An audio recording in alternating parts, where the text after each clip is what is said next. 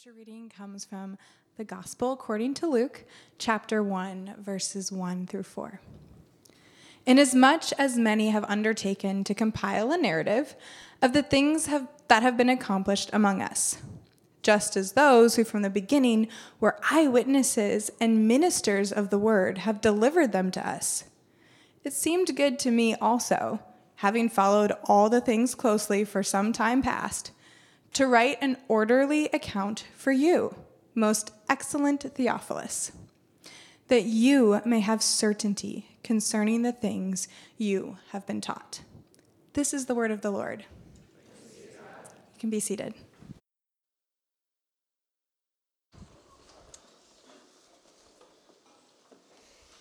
In 1820, a former revolutionary who became the third president of the United States. He picked up a pair of scissors and his cutting tools, and he began to cut, snipping away at sections. Now, he wasn't doing a house project, you know, or creating a fun collage for his Pinterest page. Um, Rather, he had picked up his own version of the Bible and began to cut out all the sections of Jesus' life, his teachings, the miracles, the resurrection that he just found didn't quite fit with his modern sensibilities. Now, what's fascinating is that he didn't just stop with, you know, cutting out the sections he, he didn't agree with he actually went about cutting out the sections he did agree with and putting them in his own little crafty Bible, right? Okay? And he pasted them all together and he used this for his own personal devotion and family formation. Now, we, we come to find out about this journal not because Thomas Jefferson published it or made it known or widely spread it about. Actually, it was after he died that one of his children sold it to a journalist, which is excellent. Um, Thomas Jefferson had deep convictions around the privatization of faith and religion, and that that should be someone's own personal conviction rather than something that's even made public. And yet, when it was circulated around, it was underneath the title, The Life and Morals of Jesus of Nazareth. So, his greatest hits, basically, right, of Jesus Christ. And he actually writes an introduction for himself and his family. And just to kind of get into his mind a little bit as to why he did this, um, I'm going to read it for you, okay? He writes, In extracting the pure principles which he taught, speaking of Jesus, we should have to strip off the artificial vestments in which they have been muffled by priests who have travestied them into various forms as instruments of riches and power to themselves there will be found remaining the most sublime and benevolent code of morals which have, has ever been offered to man. I have performed this operation for my own use by cutting verse by verse out of the printed book and arranging the matter which is evidently his, and which is as easily distinguishable as diamonds in a dunghill. The result is an octavo of 46 pages of pure and unsophisticated doctrines, he said so humbly right? Um, it, it's, it's hard to imagine someone, and even in this in, in, his time and day, you know, the late 17th, early 18th century, someone cutting into a printed version of the Bible, which were much more rare than they are today, and then creating his own makeshift version with his favorite parts about Jesus, and then holding it up with the authority of history and saying, Behold, the man Jesus. And I know for most of us in here, we're like, you know what? I would never do that. I would never take a pair of scissors and start cutting at the Bible. Imagine the gall of someone who just thinks that they can do that and shape their own trajectory. And yet, lately, I'm not so sure if we actually believe that. For example, I, I don't know if you're anything like me. If you read the Bible semi regularly or regularly, um, something that I do is I'll take a pen or a highlighter right? And if a particular passage jumps out at me or resonates with my heart, it comforts me, it encourages me. I underline it, circle it, put a star next to it. I'm not like erasing words and like, I don't agree with. No, but I like highlight it for reference later, right? It becomes a space where I can say, oh, I want to remember this passage. Well, if you're anything like me, when's the last time you underlined or highlighted a passage that really just chafed against your soul or sensibilities? You're like, ooh, that one hurts. Ah, like, no, like very rarely. If I think about my own history, have I ever like documented where that is for easy reference? I would much rather ignore it, move on to a passage that makes me feel a little bit warmer inside, and continue to live about my life, right? Here's my point. We may not physically pick up a pair of scissors, but everyone, and I mean everyone, and this includes me, has our scissors. And a clear litmus test of that, or a clear sign of that rather, is when you look at the polarization of our culture today. And people say Jesus is with them 100% on both sides. Anne Lamott, a brilliant author, in her book, Bird by Bird, writes this. She says, You can safely assume you've created God in your own image when it turns out that God hates all the same people you do. It's a warning flag as to where we've gone and we've cut Jesus down to size. And so this morning, I don't think the question for any one of us is have I cut out certain parts of Jesus that don't I don't find agreeable? The question is where has every single one of us cut Jesus down to our size? And that's why we're walking, continuing to walk through the gospel account of Luke with the hope, with the desire that we will put aside, and even if we can't do that, recognizing our postmodern or post postmodern culture, naming and questioning our agendas that we bring to the text, our assumptions, our preferences, and returning to the most consequential, controversial human beings that has ever lived on this earth the person of Jesus of Nazareth. And if you're here this morning and you're you're wrestling with the faith and you're kind of on the edge of rejecting parts of Jesus or maybe Jesus sum total or maybe even Christianity writ large. Or maybe you're here this morning and you're like, you know what, 2020, new year, new me.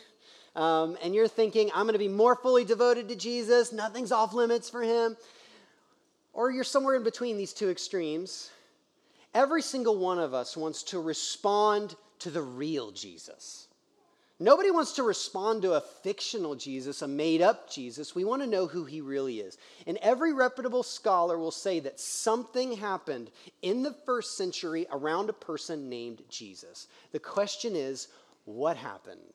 And the question for you and I that we need to be asking ourselves is how do I know that in the midst of so many of these deep desires, how can I know that I'm actually chasing after the real Jesus?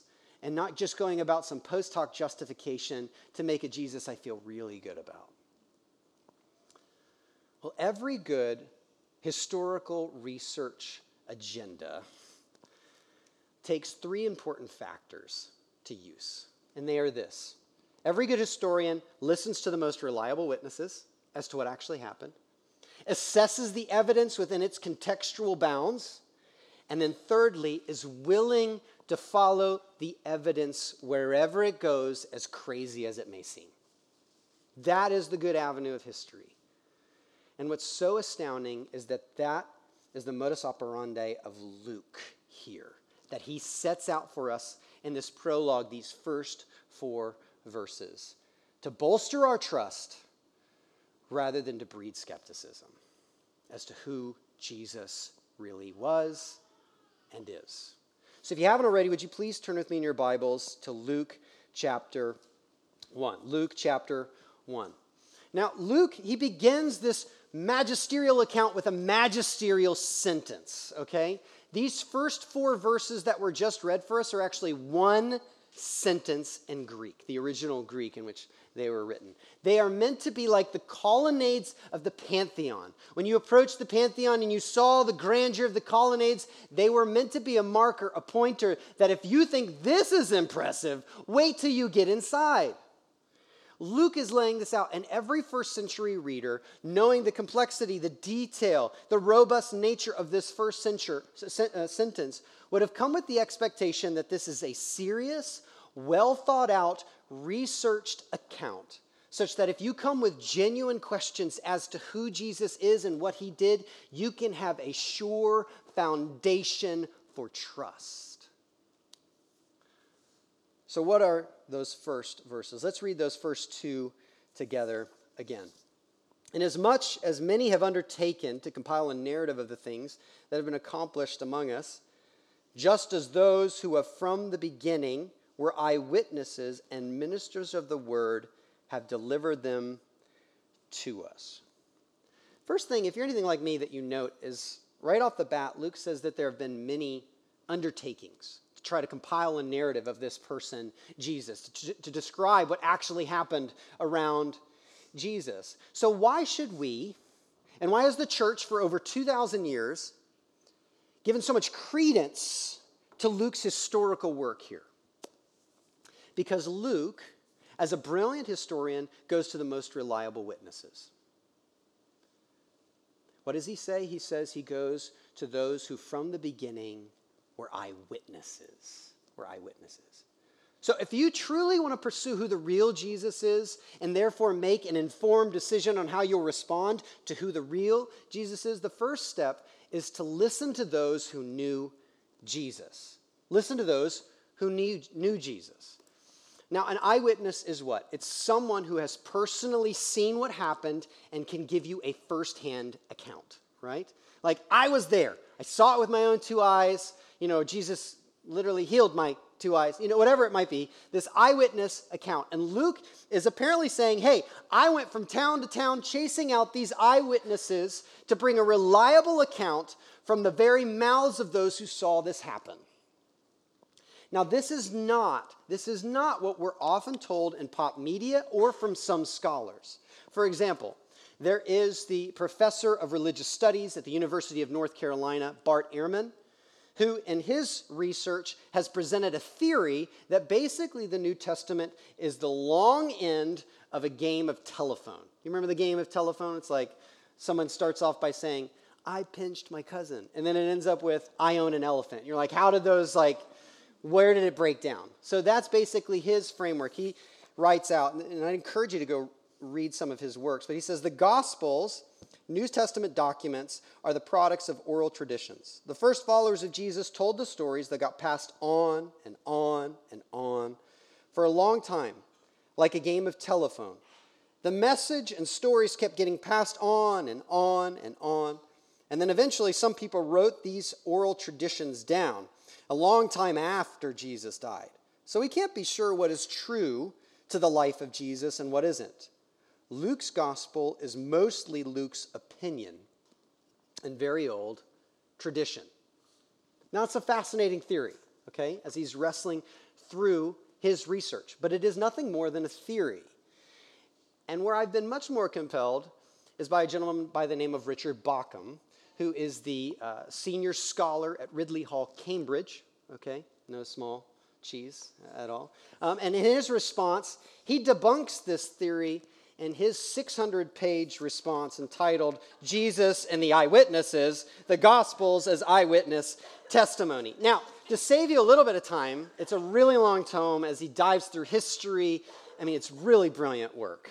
Um, but to save you a little bit of time, I'm just going to give you at least I think, the two most compelling. There are others, but I'll give you at least the two most compelling reasons as to why this is not, the New Testament is not the result of a long telephone game, okay? The first is this the Gospels are written too early to be made up, okay? Um, most scholars agree for a lot of historical reasons. One of the primary ones is the destruction of Jerusalem and the temple not showing up a lot in these gospel accounts um, is that it was written some 25 to 40 years after the death of Jesus. Why on earth is that important to even begin to think about? Here's why there are eyewitness testimony folks who are still alive while these gospel accounts are being recorded and circulated which means if there are fabrications and myths or exaggerations about the person of Jesus, there are eyewitnesses who can say, that's ridiculous, it didn't go down that way. Nobody, first century, 21st century, wants to bank their life on a myth. Who wants to do that? Who's got the time for it? No one, all right? We want to know what's real. They did too. For example, if I were to tell, you know, this really sharp crew, hey, back in 1990, you guys remember how the Chiefs won the Super Bowl? You'd be like, wait, did they? Some, of you may not know, but for those of you who know football, we're like, that's ridiculous. They didn't win in 1990. And they would say, don't believe a word this man says. And everybody would do their research and they'd bring up Google, right? Like that's, but they would trust the eyewitnesses. I was around in 1990. He, the, you know, Bob's a major follower of the Chiefs, and he wouldn't lie about this. If they won, he would say it. Like, you know. And so, in the same way, you have eyewitnesses who are around while these accounts are being spread, and they were written too early to be just myths or fabrications or the result of a long telephone game. That's the first thing. They're written too early. Secondly, the early church revered the eyewitnesses, revered them. Once again, nobody wants to bank their life on a myth. Not really excited about that. Um, I don't want to give my life for a myth or even an exaggeration of someone. And what we find is that, and Bauckham makes a case for this once again in his book, that this term from the beginning where eyewitnesses is actually a technical term talking about a particular kind of person. Someone who, yes, saw that, but the church took such weight in that that they are then described as what? In chapter 1, verse 2 ministers of the word. They would rehearse these stories. In the first century, they didn't have the neural pathways that we have that we forget things and we think we can just Google it. They were in an oral culture. They remember details much better in describing stories. And then, in the same way, when you're like at Christmas and you know, you got your Uncle John who's telling the story of what happened to Aunt Betty, you know, and everybody knows where the story's going, but he takes a couple liberties, you know? And everybody's like, that's not how the story went. Like, don't exaggerate, Uncle John. That's the same way. These stories were from eyewitness accounts, but from whole communities that stewarded the accuracy of the story because they all were zealous to know the real Jesus.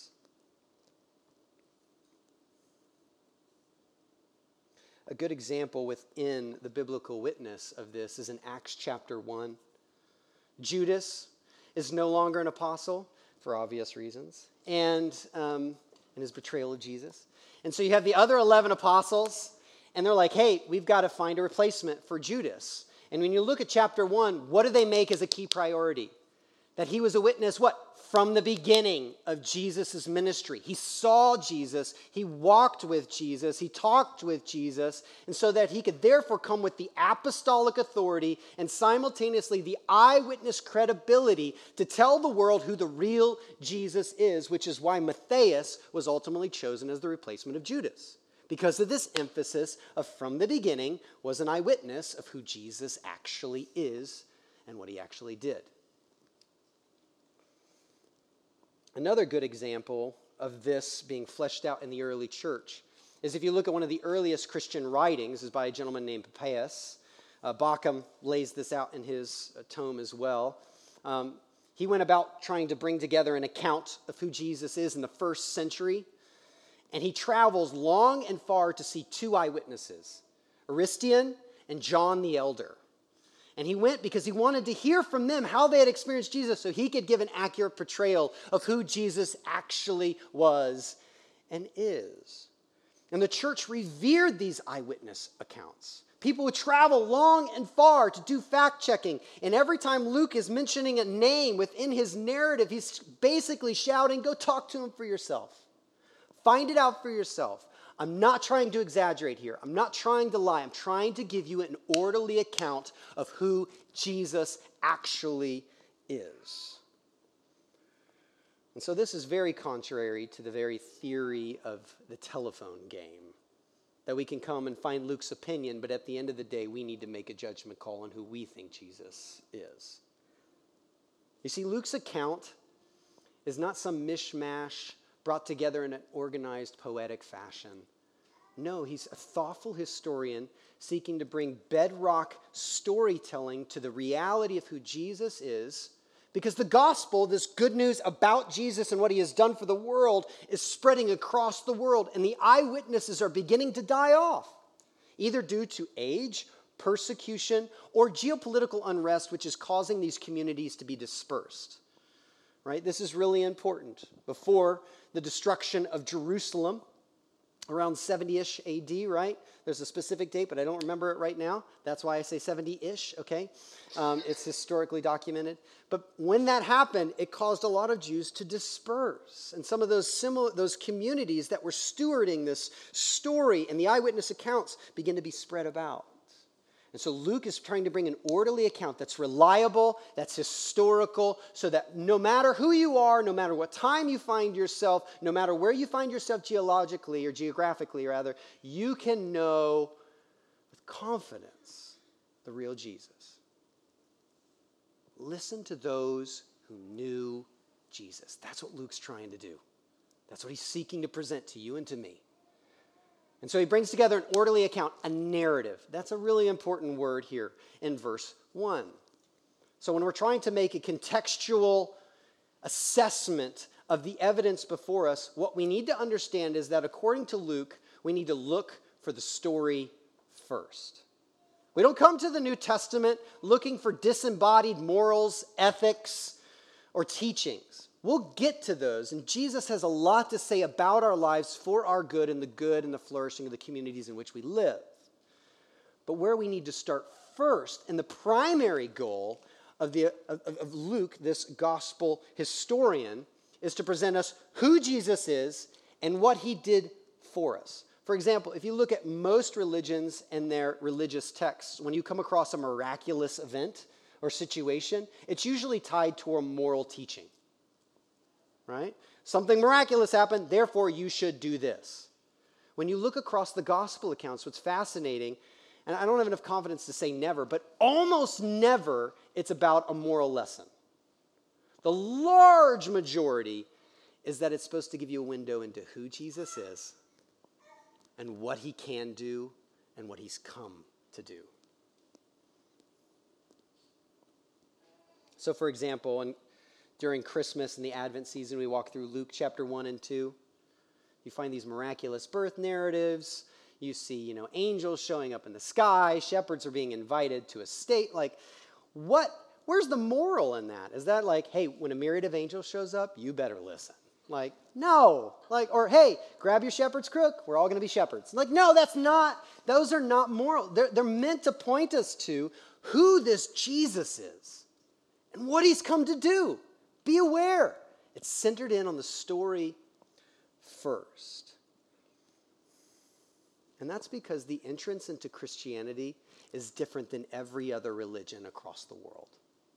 Every other religion, every other religion says there's the mountain, here's the roadmap on how you get up to God. In Christianity, what's so astounding is that by His grace, He comes down the mountain to find us. I, you know, as a pastor, I often find myself in conversations with people randomly, and usually when I meet them, you know, for the first time, what do you do? I'm a pastor. Oh, I'm a good person. Great. Um, meet a lot of good people. Um, they tell me they're really good. I was even fascinating. There's this weird Hulu show that's about. It's called Abandoned, and they like go to all these abandoned structures across the United States, and it was all these abandoned malls in northeastern Ohio. And he like goes into one abandoned mall that has all these churches in it, and he's like, "Look, I'm not a Christian, but he's I kid you not, he sits down with the pastor of this church, of this church, and he sits down and she goes, "We're really glad you're here at church." And he goes, "Well, great. I've always considered myself a good person." And I was like, "Ah, there it is." You know. Anyway, so um, that's just what we do. And then one of the first questions that this, you know, and, and where it ultimately divulges down into when we start having these conversations around Jesus is this question. So if I start following Jesus do I have to do this? Or, or more than likely, if I start following Jesus, do I have to stop doing this? That's maybe the more, the real one. Um, and I don't mean to, you know, to, to slight anyone's spiritual journey, but that's, that's ultimately the wrong question. And that actually reveals that we've, we've started in the wrong place. We've started with the do's and the don'ts. and you've begun to approach Jesus as if he's any ordinary human being where you're doing a cost benefit analysis as to whether or not you should you know, follow him or not. You see, when instead we should, we should be coming to the Gospels and Luke's Gospel account, which he's seeking to do so intently and thoughtfully, and we're to see Jesus for who he is. His astoundingly beautiful life. I mean, listen, even a really good person will only die for his friends. Jesus dies for his enemies. This beautiful life, this astounding teaching that has caused philosophers to wrestle through his brilliance for millennia.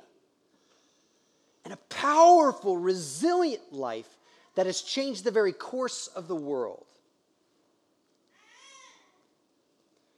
And when you begin to see him for who he is and what he's come to do, you start with a different question. You know, my, my family, I've got three kids, we started reading C.S. Lewis's Chronicles of Narnia. My daughter's six, my son's four, and my other son is one, but he looks like he's 32. Um, it's huge. Picked him up from children's ministry in first service, and like the person who served was like, "He's heavy." I was like, "I know. We've tried everything. He just eats everything." Um, so we start reading through this, you know, and um, there's one of the particular books out of this Chronicles of Narnia called the, the Horse and His Boy. And there's this moment where these two characters, Bree and Hwin, they, they come and they approach Aslan, the great lion.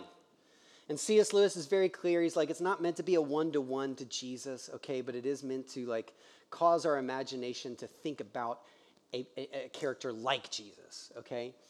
And so Bree and they come before the lion, Aslan, and all of his awesomeness and his terribleness and his beauty. Remember, the lion's a carnivore, okay? It's a big deal. That's really terrifying. Um, and he's not like, hey, it's all cool. No, like he's with like this great grandeur, the lion, the great lion. And when this horse approaches the lion and shaking, I love what Hwin says. Please, you're so beautiful. You may eat me if you like. I'd sooner be eaten by you than fed by anyone else. That's what it looks like to encounter Jesus to see him in all of his grandeur, the one that who has the power of heaven, who enters into the framework of earth and then goes to the depths of hell. For you and me, we see him stripped naked, dying for your sin and mine, and then three days later rises again. When you begin to understand who he is and what he did for me, you don't start saying, Well, I don't know if I can do that. You start saying, Anything. What do you want? It's all yours. Who you are, you did that for me. There, there, there's nothing off limits. All of me for you. Because it was all of you for me. And we ask a wholly different kind of question. We have a completely different response. And before we ever get to teaching and obedience, which are important, and we're going to get there, we have to first see who he is. We need a narrative, we need an account, we need the person and the work of Jesus. And this is the testimony across all 66 books of the Bible. There's not an Old Testament God of wrath and a New Testament God of grace. Like suddenly it hit 2020 and he decided a new resolution to be more gracious. Like that's not the God of the Bible. Consistently, it's always faith. Trust who I am first. And God is always proactively going before us, laying the framework for us to trust Him. And then obedience later. Now, obedience is a space where we cultivate trust, where we say, You want me to go there? I trust you. And then when we do it, it bolsters trust as He carries us through. To be sure, it's pretty dynamic. But the dynamic, the very starting point, is first trust in Him, faith in Him. You know me, and even if you kind of don't know me, it might make sense.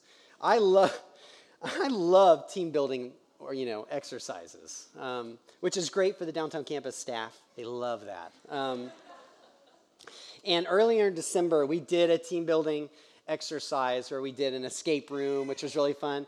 And just so you know, we set the record for December. over in River Market. We're just like, yeah, what's happening? We're pretty good. We work together well. Just file that away. Um, but even for me, who loves team building exercises, the one that is just so cliche is the trust fall, right? How many of you know, like, you ever done this, like, you know, uh, we've all seen it. You know, you close your eyes and then you're supposed to fall back into one of your team members' arms or maybe your whole team. Um, and there's this idea that physiologically, even if I don't trust, I have like this memory, even in my body, of you catching me when you could have just let me fall, even as a joke. And so that's a small building block for trust as an organization, yada, yada. And so the science goes. But as trite as it may sound, the trust fall is a brilliant, brilliant illustration as to what it means to have faith in Jesus. It's not blind faith. It's not jumping off into a dark abyss. You still need to assess someone's capacity and competency, to be sure. But what it is, is it's taking up every aspect of your life, all of it, in your arms and falling back into His. And saying, Jesus, will you catch me? Will you hold me? Will you help me make sense of this? And I got to be honest, at 34, I just had a birthday in December. I watched three movies and stayed in my jams all day. It was great. Um, we can talk more about what the movies were later, but um, it's totally un, unimportant here. Um, but at 34, the older I get, the more it feels like that trust fall into Jesus' arms takes longer and longer. I feel like I'm suspended in the air for much longer than I did when I was younger. There's, and the other thing is, like, the things that I'm falling into his arms with feel heavier. I've got three kids looking up to me, like, Dad, what do we make of life? I don't know. Like, the weights feel weightier, the anxieties feel more pressing. The places where I have security or had security don't feel as sure. Like all of these pieces, and I'm falling back into Jesus' arms, thinking to myself, well, maybe the last time was a fluke, or maybe it was just an accident. Will he actually catch me this time? I had a conversation with one of our senior pastors back in November, and he said, Gabe, you've had like one of the busiest years of your life, and maybe of your life going forward. And I gotta be honest, the only reason I'm standing before you today is because Jesus caught me again and again and again. When times I didn't even want to trust fall, I just collapsed. and he held me. Now, we can talk on and on about why we should be listening to the most reliable witnesses around the historical account of Jesus and why Luke is pursuing these eyewitness accounts, so we should listen to the ones who knew Jesus. We can talk about how going about the evidence contextually from authorial intent and the purpose in which it was recorded, and starting with the story first to bring a compelling reality about who Jesus is and what he did. But none of that's going to matter. And you're never going to get to know the real Jesus until you, number three, make it personal. Let the evidence guide you, even as crazy as it may feel.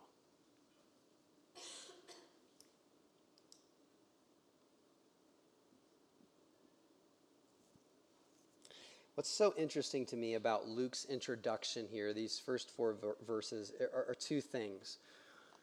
When Luke is recording this, he's saying, I am putting my whole life into this Jesus. You notice what Luke doesn't say? He doesn't say, This happened. That it's in a human construction of history that there's this iron ceiling and that there's no divine intervention and this is just no what he says interestingly enough when you go to verse 1 he says he's giving you a narrative of the things that have been accomplished among us. Say accomplished. This is a loaded term folks a really loaded term where luke is saying this didn't just happen God has intervened in the world. His purposes and his promises, which have been before the very dawn of creation, are now beginning to find a climax in this person, Jesus. It didn't just happen by chance. No, God has intervened. And so he's, he's investing his whole life to give us the gospel account of Luke. And then later, his second volume, the, gospel, or the, the, the, the gospel according to the apostles, basically, the Acts and he writes himself into the story how he's walking with the Apostle Paul, experiencing suffering and persecution. He's giving everything of who he is into this because he deeply believes that God has intervened through Jesus. And then, secondly, what's so unique about this gospel account is that the early, or actually rather, Luke is writing this gospel for Theophilus to have certainty. He's writing it for a particular person and to have certainty. What a, what a fascinating word. Now, Theophilus comes with a lot of debate. People think he was one of three things. You know, this rich benefactor who's paying Luke's way to go visit all these towns and see the eyewitnesses, or just a young Christian who's wrestling with his own doubts and questions, or thirdly, merely a literary device. Theophilus means lover of God.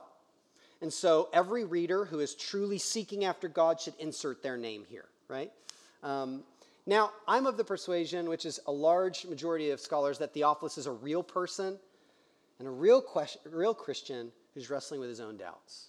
Yes, in the first century. It's not like doubts were created in the 19th, 20th, and 21st century. I don't know if we can believe this anymore. No, people were questioning this from the beginning. And Luke is saying, listen, I'm going to the eyewitnesses. And I want to bolster your trust. I want to create a resource that tells the true story of Jesus. So the questions that you're asking, you can now have a deeper certainty in the historical ramifications that this did indeed happen. Now, I don't think actually the hardest part around trusting Luke's account is actually within the gospel account itself. I actually think it meets a lot of historical standards for reliability and confidence. The, the reason that this is so hard to trust is because trust is hard. And some of the greatest obstacles have to do with what's going on in our own hearts. You know, I had a conversation with a really good friend, and we were talking about relationships and, and dynamics. And eventually, in that conversation, this person said, well, how can you trust anyone like that? And I was like, Exactly. Um, trust and relationships are hard in and of themselves. And then you come to Jesus and these eyewitness accounts, and you're to bank your whole life on them. Trust is extraordinarily difficult. And we've got family histories, we've got trauma, we've got all kinds of pain that block our ability often to trust. And we need the Holy Spirit to take us down these journeys of slowly opening up the doorways of trust. So, trust is hard, and it's hard to fall into Jesus' arms. But I think there are at least two other contextual reasons for our 21st century age that make it really difficult to trust what we have before us in the gospel account of Luke. So here are two reasons why it's so hard to trust Jesus. The first is we have tons of options, right? Tons of options. We are in the information age, and you can find information about all different kinds of philosophies, religions, you know, ideologies at, the, at, your fingertips. And you can spend the majority of your life in analysis framed in the, the posture of agnosticism because you can never fully explore all the content. It's like all of these options. And then you and then you know people who come from all these different experiences in a very pluralistic society who are very kind, but have very different worldviews and perspectives on how to navigate life and even postures toward Jesus. And it can feel like with all of these options, you're looking at like a cheesecake factory menu. It's like every restaurant's on here. Like, where do I go? It's not just cheesecake, it's like thousand options of cheesecake and then everything else. And amidst all these options, another option is just the option of distraction. Man, it's so hard to focus enough time to actually go deep in any particular topic because suddenly you're reading a blog about the weirdness of Scientology, and then it says weird dog toys on the side. So you click on that, and then suddenly you find yourself to a YouTube video with all these animals singing jingle bells. Or so I've heard. Um, it's astounding how you can get lost in the internet and justify it as sermon research. Now, distraction, options, they're all over the map. And, and frankly, amidst all these options and all these distractions, the question you have to ask yourself is so, why do we zero in on this one option?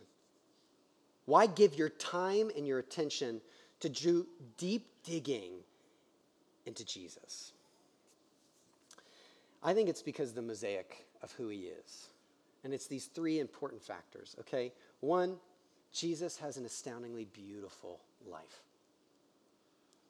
How you interpret his death is up for a lot of debate from a lot of different people. But the fact that he died for other people is no, it's irrefutable. I mean, people are just astounded at the life of Jesus, the way he cared for the vulnerable, where he sought to heal the sick and bring freedom for the oppressed. I mean, a beautiful life. And his teachings have just been astoundingly brilliant, such that people have been wrestling through them over 2,000 years, even if they don't like Jesus. But more than any of that is his resilient life. That after he went to the cross, three days later, he arose. And every reputable historian will say, listen, all the sources point to an empty tomb. Even Bart Ehrman will say, listen, the tomb was empty. What they did with the body or what happened to the body, that's where the debate begins. Now, if the powerful Roman Empire or the Jewish religious leaders at the time had any sort of access to the body with all of their power and resources, they would have shown it because they wanted to squelch the, the movement of Christianity from the very beginning. And that would have done it. But instead, what happened is that the people who dispersed when they saw Jesus be crucified three days later said they saw something, someone. Hey, I had breakfast with him on a beach, such that even not me, I'm talking about from the apostles' first person perspective, just to be clear. If you're new and you're like, you had breakfast with Jesus? No. But no, the apostles are saying, hey, we had breakfast with him on this beach at the Sea of Galilee. And now I know we ran from him when he was being crucified. But now, no matter what you do to me, you can tear me apart. And we have historical evidence that they were. So many of them were martyred, were crucified upside down, like the apostle Peter, as tradition has it. Unwilling to relent to the fact that they saw him alive and ascend into heaven.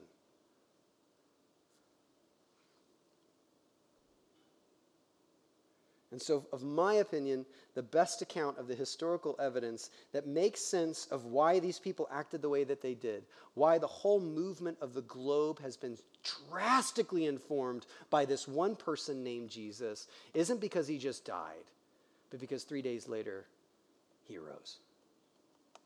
And that puts Jesus in a category all his own. Unlike any other human being throughout history, this is why he's the one that we pursue and seek to understand and spend our time and attention knowing who he is, what he did, and why he's worth following. So the first obstacle is that we just have tons of options. The second obstacle is that we just want an agreeable Jesus. We come, me too. I'm going to be very clear. I'm not saying you, I'm saying us. We come with our agendas to the text, and we think there are agendas, but really they're just culturally informed, and we're so culturally shaped that we think there are original ideas, but in reality, it's the values of our particular day and age that we've owned up to say that there's no way that those could be wrong, so if they're wrong and disagree with Jesus, then Jesus must be wrong. No. The question every single person in this room is going to have to ask when you assess the evidence is will I cut up this story like TJ, Thomas Jefferson? Took a little liberty there. Sorry. Um, sorry, that was really dumb. Will I cut up this story like TJ until it fits me? Or will I fall into Jesus' story as is? Will I cut up this story like TJ until it fits me, or will I fall into Jesus' story as is. And this is so important. This is so crucial. Here's why because it's not just about you, but it's the people around you. Let's return to the story of Thomas Jefferson. If Thomas Jefferson would have been willing to be confronted and challenged by the real Jesus, would he have started the first smear campaign in U.S. history around presidential elections? He actually hired someone to spread lies about Adams, the third, you know, trying to be the third president of the United States? Would he have, if he had allowed a Jesus to challenge him, would he have, as he's writing out the Declaration of Independence of the inalienable rights of all human beings, would he have not only still kept the over 100 African American slaves, but more than doubled them over the subsequent years? Would he have sexually abused one of his slave girls, hid it from his wife, and then ultimately even denied some of his own children. Now, I know the arguments, it's like, hey, that's a bit of chronological snobbery. He was a man in his age. He didn't understand all the ideas. I want you to, I want you to go do some research on this. One of his contemporaries was William Wilberforce. Same time period. Thomas Jefferson is our first example. William Wilberforce, instead of taking scissors to his Bible, submitted to the text, the historical witness of Jesus. He was in legislation and he was a legislator there in England. And what were his two goals in life once he come to know Jesus? The abolition of slavery and the return to manners. Smear campaign, abuse, slavery, abolition of slavery, return to manners. Drastically different outcomes for the people who are around them and being a catalyst for the care for the vulnerable and fighting against injustice. But unlike Jefferson, Wilberforce said, This is Jesus. I don't have the right to tell him who he is. He has the right to tell me who I am. And even though Jefferson felt fully justified in his era because of the values of that day, and nobody would have really confronted him or felt like he was doing anything that unordinary, Wilberforce pushed against the values of the day and said, Look to the kingdom of heaven, look at the true Jesus, and he is unsatisfied with the way things are being promoted. Very different. It's not just about you. Your life will leave a legacy of injustice the more you deny Jesus' right to challenge you. And then you think about Jefferson's little crafty Bible. Where does it end? With Jesus in the tomb.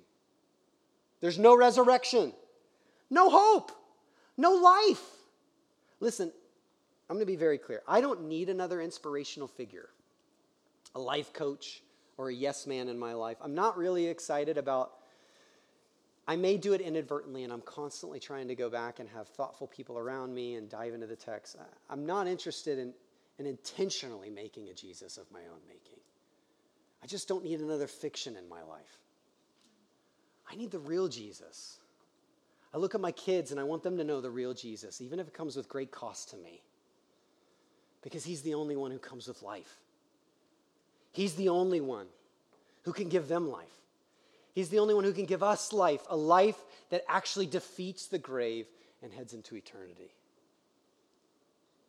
I need Luke's account of Jesus. And so I want to ask each and every one of us will you join us as we seek to encounter the real Jesus this year? I mean, I hope we're trying to do that every year, but we're doing it especially in Luke. We join us.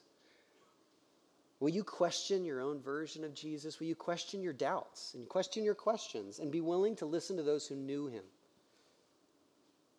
Approach the story first and be willing to make it personal if that's where the evidence is pointing. So if you're here this morning and this isn't your story, right? I want to invite you to explore Jesus with us. If you're here and this is your story, I want to challenge you to always be asking yourself is this challenging my own internal version of Jesus? And does it need to be corrected with the historical account of those who actually knew him?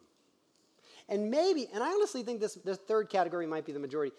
For some of you, this might be a familiar story. There's a part of your family culture growing up. Like you remember the flannel graph Jesus, you throw up some bread and it just sticks to this flannel thing. Like and now you're entering this new season of life where there's been transitions, and frankly, you're just disenchanted with Jesus. That's, you've heard it all before. I want to invite you to rediscover Jesus. Because frankly, if you feel like you're disenchanted with Jesus, chances are really good your life feels a bit disenchanted. And so if you want to know new life, let's rediscover him together. And you know who you're going to find? Someone who's so committed to you that he has all the power of heaven that he won't just step into earth, he'll drudge through hell. He'll bleed, he'll die, he'll rise again for you, for me.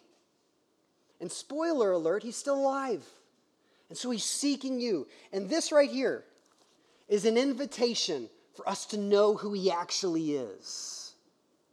Not to constantly live in speculation, constantly feel like, you know, is he still that way? No, he's the same God yesterday, today, and forever. And he's chasing you. The question is are you willing to see him for who he is? Let's pray. God, help us to put down our scissors. Help us to, together as a community of faith, center ourselves around the historical witness of Jesus that we might serve you, follow you, know you as you really are. And in any ways in which we have been in error, constantly reform us, refine us by the power of your Spirit, who uniquely works when we gather in the name of Jesus. So, God, that's our prayer, that's our hope. May your will be done on earth as it is in heaven. Give us the strength to trust you, God. In Jesus' name, amen.